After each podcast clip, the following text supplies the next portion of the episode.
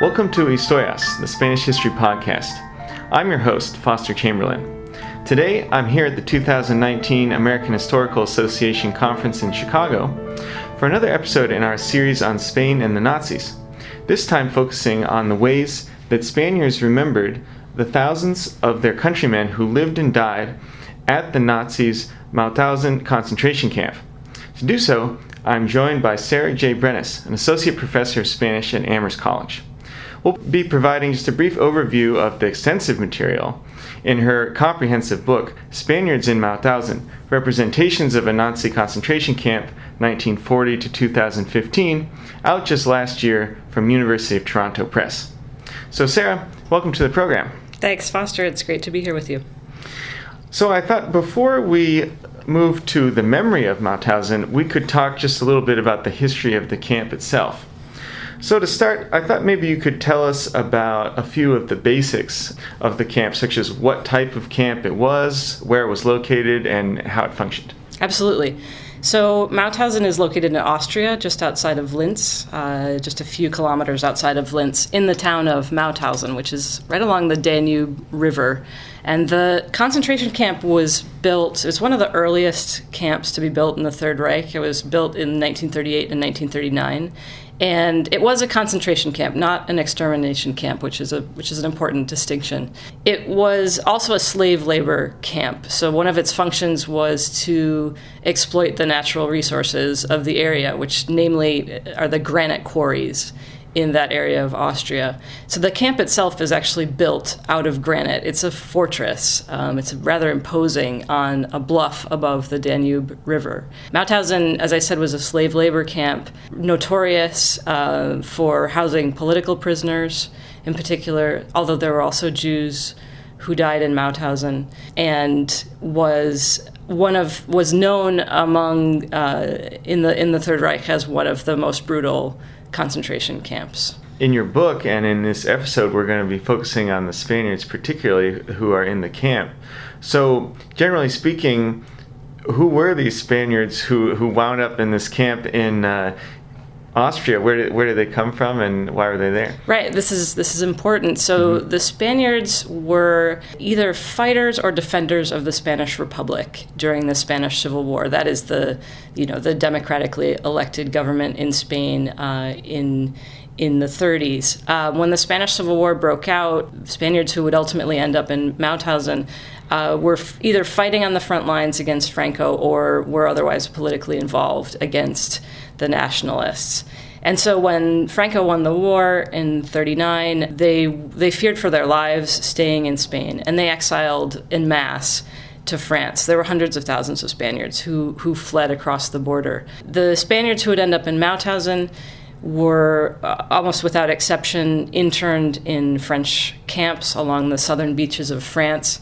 They were essentially migratory camps, uh, detention facilities, and they were incredibly inhospitable, mm-hmm. as you can imagine. So, in part because these Spaniards were already committed to fighting fascism, which they'd done in Spain in the, during the Civil War, and also because they were trying to escape the conditions in the internment camp, many of them either volunteered or were coerced into joining the war effort in France. They were sent to the Maginot Line, they fought uh, with the resistance forces.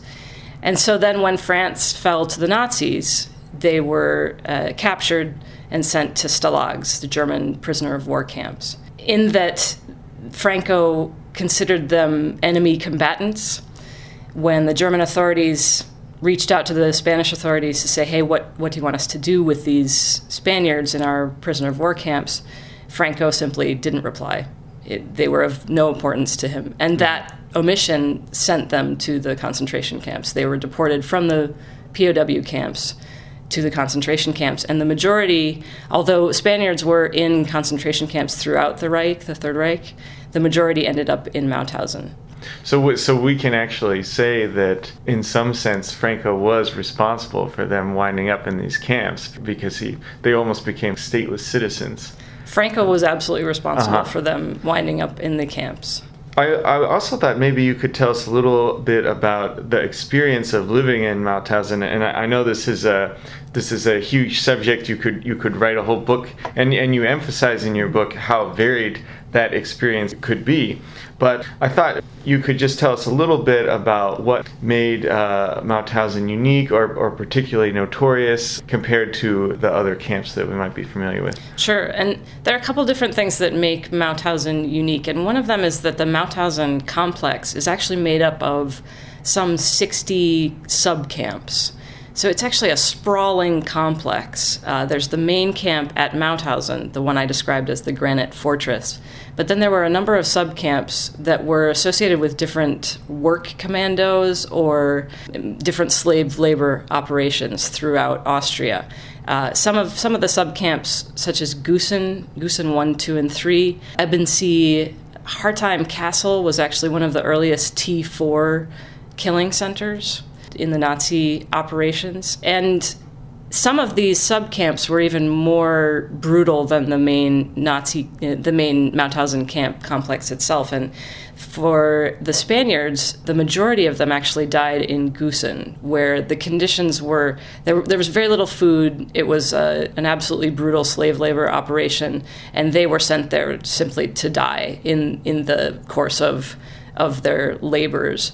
Um, and they also died of disease or starvation. And, and of course, they were also killed by SS officers. Mm-hmm. Um, so that's one of the things that's actually really interesting about Mauthausen is that it's not just one place, it's many places. And, and they had different functions and operations, but all of them saw Spaniards and, and all of them saw these essentially killing, uh, killing operations. And the other thing that's worth mentioning about Mauthausen and the Spaniards is just the variety, as you mentioned, the variety of experiences that Spaniards had in the camp. Because some of them died very soon after they got there. They were forced to work in the quarries, they were pushed off the ledge for you know perceived infractions off uh, this notorious parachutes ledge is what they what, what they called it by the by the SS. And so they were there were some that were particularly vulnerable in the in the early parts of the war. But other Spaniards actually managed to find very privileged positions inside the Mauthausen camp complex, which is to say that they were able to work inside and they were able to get slightly better rations and they were able to survive the four years, five years of imprisonment until the end of the war. So the the variety of experiences that the Spaniards had really ran a gamut of the lowest of the low, who were who would die really within weeks of arriving at the camp, and those who actually managed to to situate themselves in a more protected space and were able to survive. But overall, the the majority of the Spaniards who entered the camp never made it out alive. No, that's right, and and the numbers you know speak for themselves. There were the estimates are that about 7,200 Spaniards were uh, deported to Mauthausen. This is the the majority, as I said. About only about 10,000 Spaniards were deported throughout the concentration camps in Nazi Germany and and its territories, but um, the majority ended up in Mauthausen, and of those 7,200, estimates are that about 67%, so the majority, died in Mauthausen. Mm-hmm. There were about 2,100, 2,200 survivors, many of whom then died soon after the end of the war as well from various infections and, and and starvation related causes um, that they'd suffered in the camps. But but really, the, majority did die in Mauthausen. Mm-hmm. Wow, mm-hmm. it's chilling to, yeah. to think about. So, we're going to take a short pause here and then we'll start to look at the way in which this, uh, these experiences in the camp were remembered by the, the survivors even during the Franco regime back in Spain.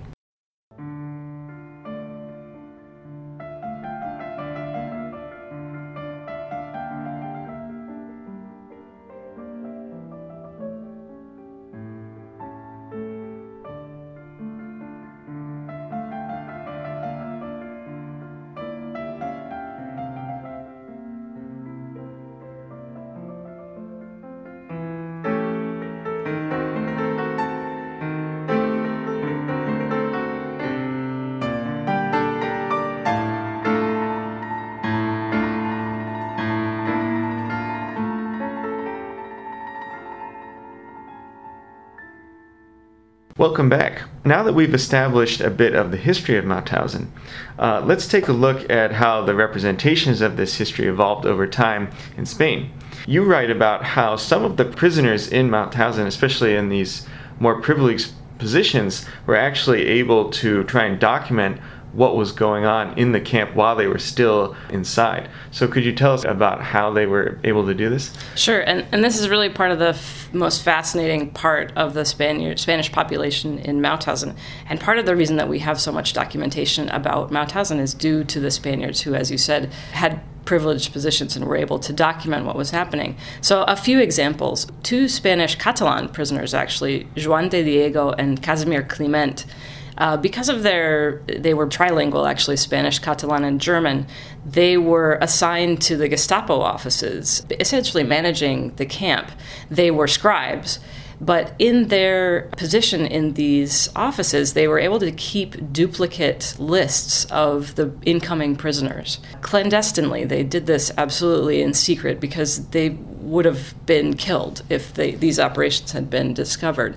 So they wrote duplicate lists of incoming Spanish uh, prisoners in particular and were able to document additional information that the Nazis weren't keeping, such as you know their town of origin back in Spain, birthdays, uh, additional information that decades later would actually allow some family members to identify their relatives who died uh, in Mauthausen. And uh, Climent and De Diego both survived the the war in the Gestapo offices, given that that protection and were able to smuggle out those lists with the help of American forces mm-hmm. actually mm-hmm. at the end of the war. So their role was really incredibly influential in, in documenting what happened in Mauthausen, and in particular to the Spaniards. On the other end of those operations of documentation are the Spaniards and Catalans who are working in the photography laboratory in Mauthausen. There are three in particular, and, and two of them have become rather well known. One is Antoni Garcia,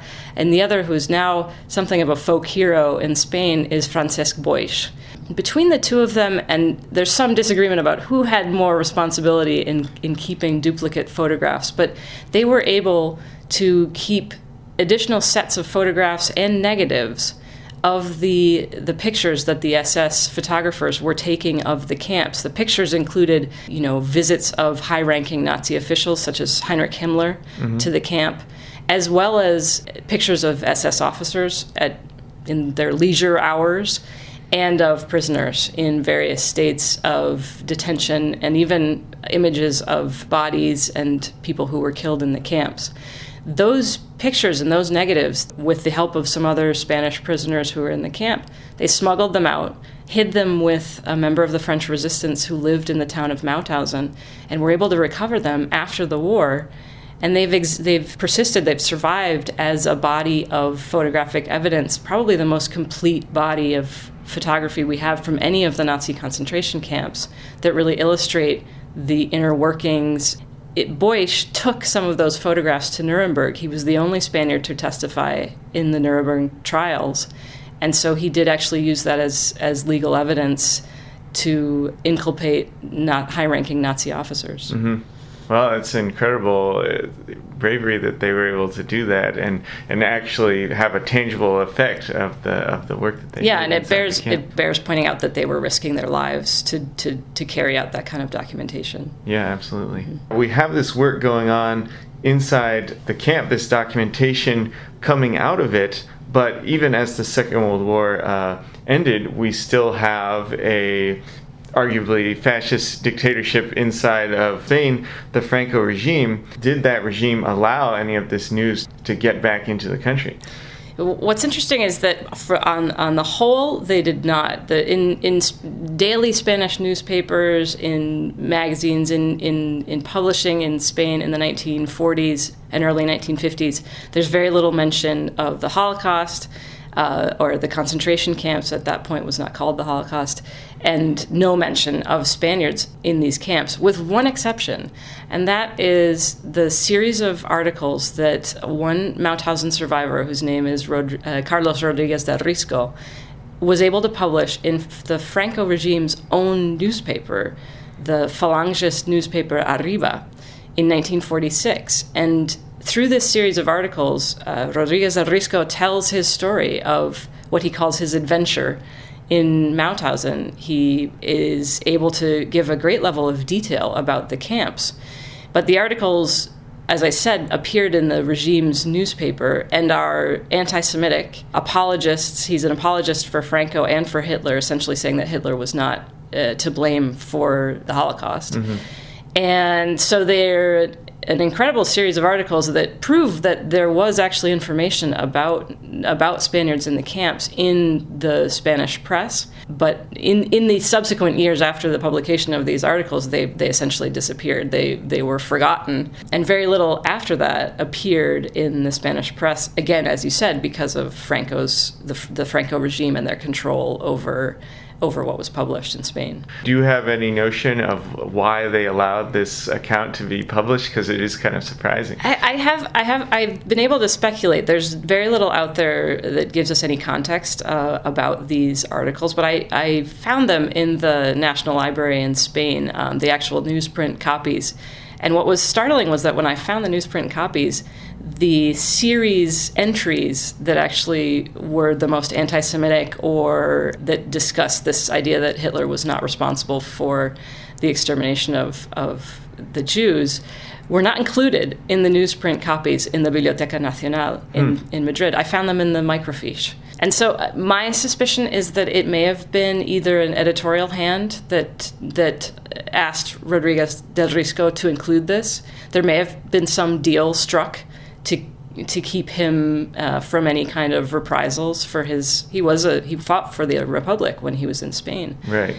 Or he may have had some kind of political conversion while he was in the concentration camp. It happened to other concentration camp prisoners that they somehow in, in some strange kind of perverse fashion decided that that you know other pr- prisoners were responsible for their own murders essentially under the Nazi regime. So it's not clear what exactly happened, mm-hmm. but it's some combination of that of those forces. Yeah, and and I think you mentioned that there was actually kind of a conversion narrative mm-hmm. inside of that story that mirrored the the national Catholic ideology of the time. So there is, there sense. is. It's fascinating through through the series of of articles you can kind of see this notion that he began as a Spanish Republican but ended up as a Franco supporter, and and perhaps that's why he was he was able to publish this in the in inside Spain. So you have only this very small bit of news coming um, into Spain, mm-hmm. but were there any accounts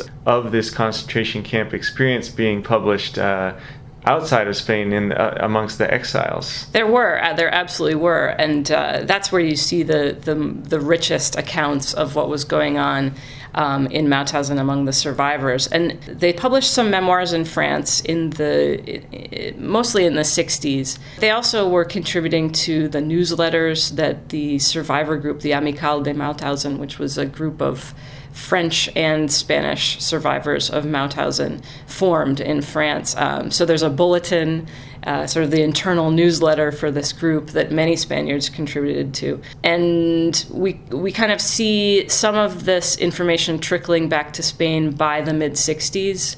When, for instance, there's a novel, Que Reich, that's published by Joaquim Amat Piniella, a, a Catalan man, who was a survivor of Mauthausen. He wrote this novel in which he doesn't actually mention the word Mauthausen, which is perhaps how he was able to publish it in mm-hmm. Spain. But it's clearly about, it's a novel about uh, the prisoner population in Mauthausen as he was a Mauthausen survivor himself. So you start to see a few, a few publications trickle back into Spain as the, the regime loosens its grip on the press and publication efforts back in, on, uh, in the country moving into the 1970s, at the end of the regime, and then after after Franco died in 75, the the press restrictions were loosened. So did these accounts that started to come in actually form part of the re- resistance against the regime, since these were Republican prisoners who, who were there? Yeah, it's hard to call them a, a, form of resistance because really the story cracked open after Franco's death, and and the person who who broke the story of Spaniards in, in the camps was Montserrat Roig, who was a Spanish journalist, a Catalan journalist, and novelist um, in Barcelona, who started interviewing survivors in the mid '70s, in the early '70s, before Franco died. Uh, she, she, her bravery is also eh, to be commended because she was working under the Franco regime contacting these exiled uh, Mauthausen survivors and, and survivors of other camps in France and, and collecting their testimony, which she then published in 1977 as Els Catalans als Camps Nazis, which is Catalans in Nazi camps, and is really the, the groundbreaking tome of oral history of Spanish and Catalan survivors of the camps. The survivors themselves won't start publishing their memoirs in Spain until actually a couple decades later. So Montserrat Roig's work really was uh, between between her articles in some Catalan newspapers um, and magazines and the book, as well as there are a few other survivors. Mariano Constante was a prolific writer in in Spain in the 1970s. Uh, writing, he wrote three or four books about his experiences in Mauthausen and appeared on TV in Spain. So the story does become then more well known mm-hmm. in Spain back uh, especially after Franco's death. And I think what's interesting about this book is that it focuses on the survivors who were Catalan.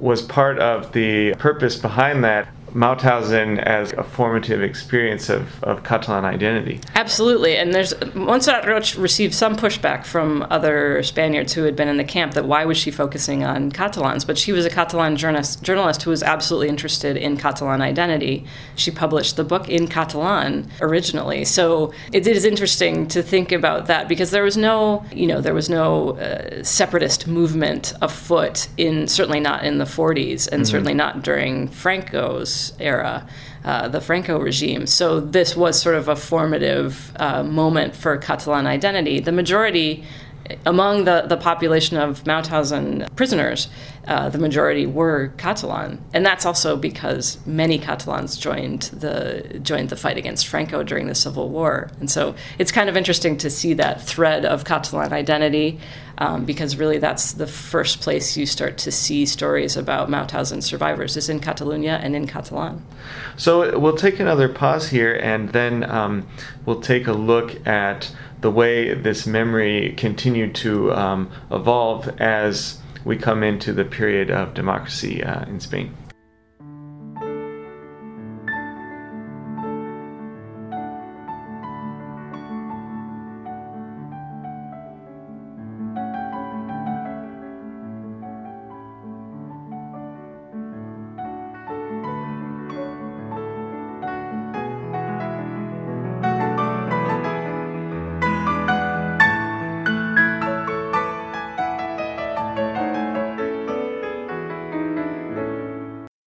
I thought as we move into uh, more recent history, once the democracy developed in Spain, then this idea of collective memory of the Spanish Civil War, especially in the past 20 years, has emerged as um, a subject of intense interest uh, in debate inside the country. How has this memory debate influenced remembrances of the Spaniards who were inside Mauthausen? That's a really good question, Foster. Um, I would categorize it as kind of a contingent effect on World War II because the emphasis still in Spain is really on the Spanish Civil War and the memories, the historical memory of the Spanish Civil War.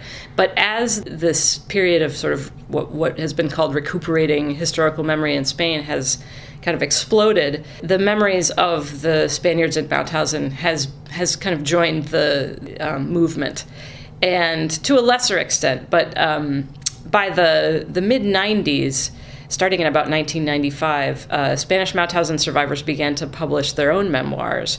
Um, and there was a, a, mini boom of Spaniards, uh, these Spanish survivors, who wrote in very sort of published in very small presses. Some of them were were really not available outside small regions in Spain, and some were even just published by the survivors themselves with uh, the intention of distributing them to their families. But there were there were over two dozen mem- memoirs of Spanish Mauthausen survivors, and that does start to have an impact on what people know and how they start to learn about their countrymen and women who were in concentration camps. So that, and then uh, we can talk a bit more, but in the last decade in particular, some of this movement during the Spanish Civil War, for instance, to disinter mass graves, etc., and to commemorate Spanish Civil War victims has also had an effect on the Mauthausen survivors. And even in the last few years, there have been um, various efforts, mainly regionally in smaller groups, because the Spanish government has never actually taken any responsibility for deporting Spaniards to Mauthausen. But there have been small efforts to commemorate the Mauthausen survivors. Um, in in different parts of Spain. I think it was interesting. You said starting in 19, around 1995, you really have this kind of upwelling of these different memoirs.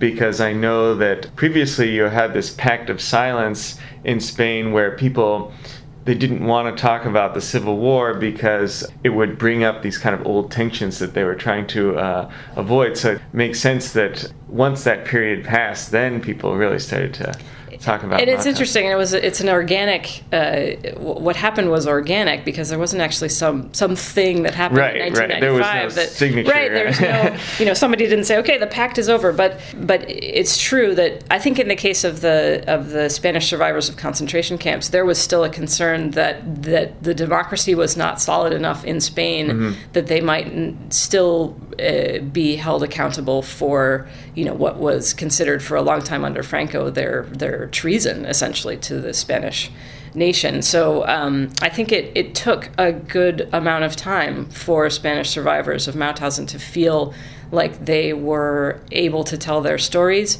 and and wouldn't uh, you know be put in jail or be su- otherwise have to suffer from repri- reprisals. There are some who even who even said in their memoirs, "I didn't think anyone was going to believe this story."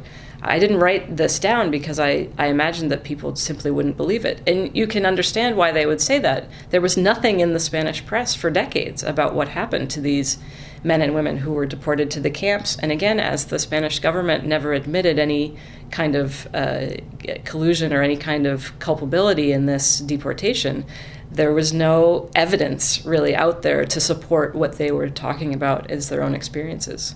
And I, I imagine another factor was just that as people got older, they realized that this was kind of their last chance to uh, to tell their story. Right, and this is incredibly important because if you think about um, Holocaust studies in other in other countries in Europe, in particular, the movement to record testimony, the movement to commemorate and to understand what has happened, has really moved very quickly in the certainly in the from really the 1980s mm-hmm. through to today, and that process has not happened in Spain. So the idea that these these survivors who are now in there are only probably a handful of, of Mauthausen survivors who are still alive in Spain, that there still has been no centralized effort to collect their testimony or to, you know, commemorate them as, as a group, which is really, well, it was part of the impetus for this book uh, for me, but is also, I've, i think, sort of a grave um, d- injustice to them.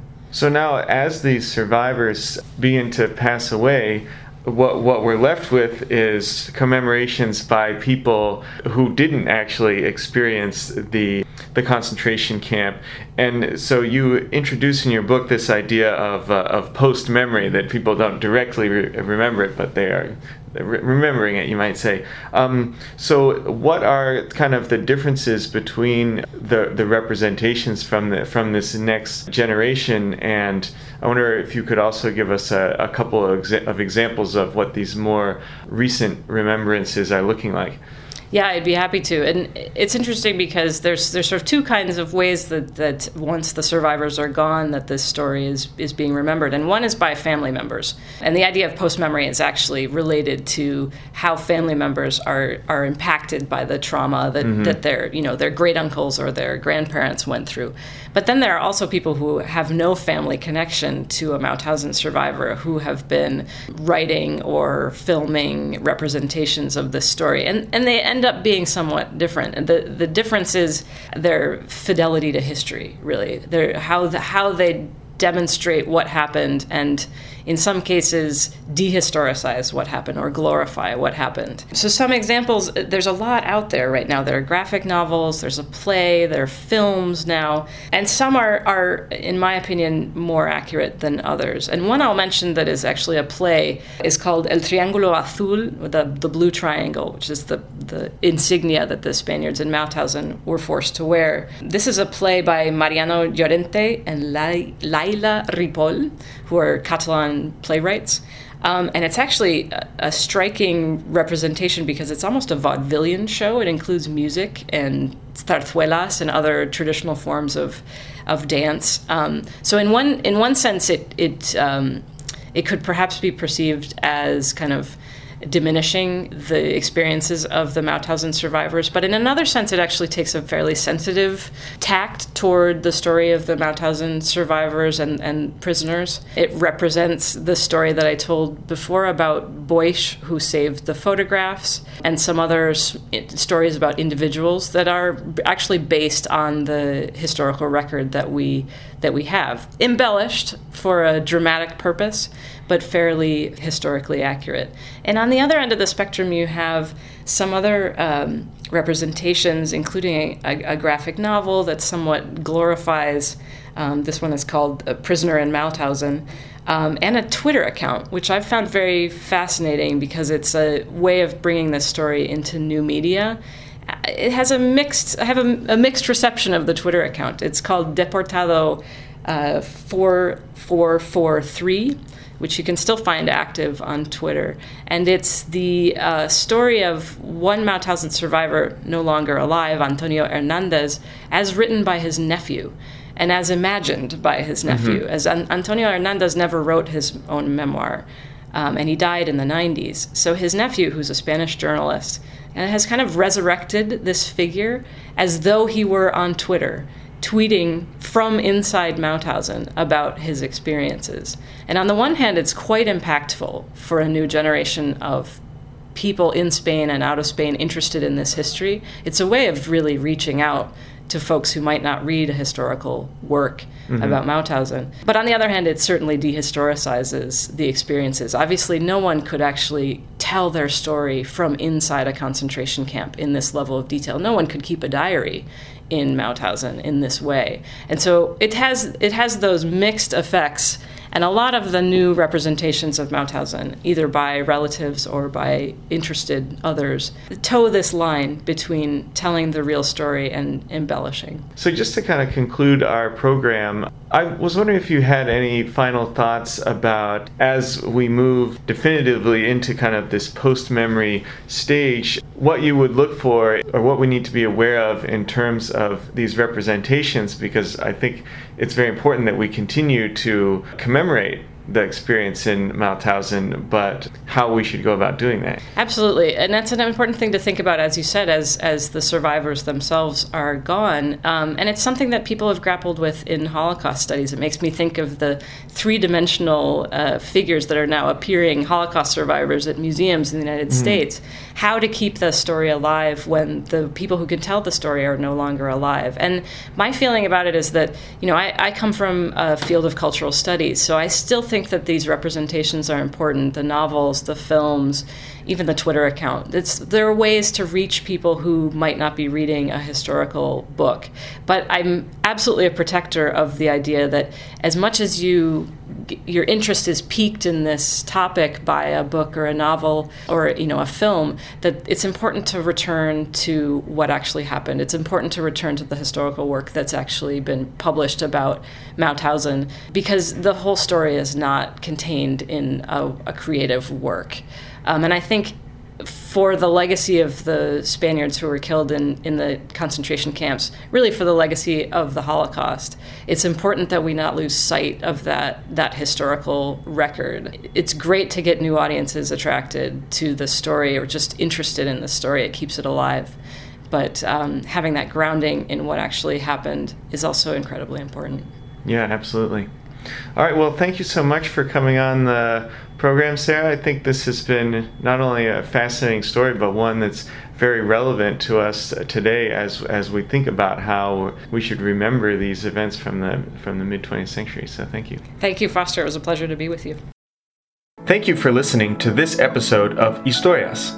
For additional information about our guest and a list of suggested readings, please visit our website at historiaspodcast.org.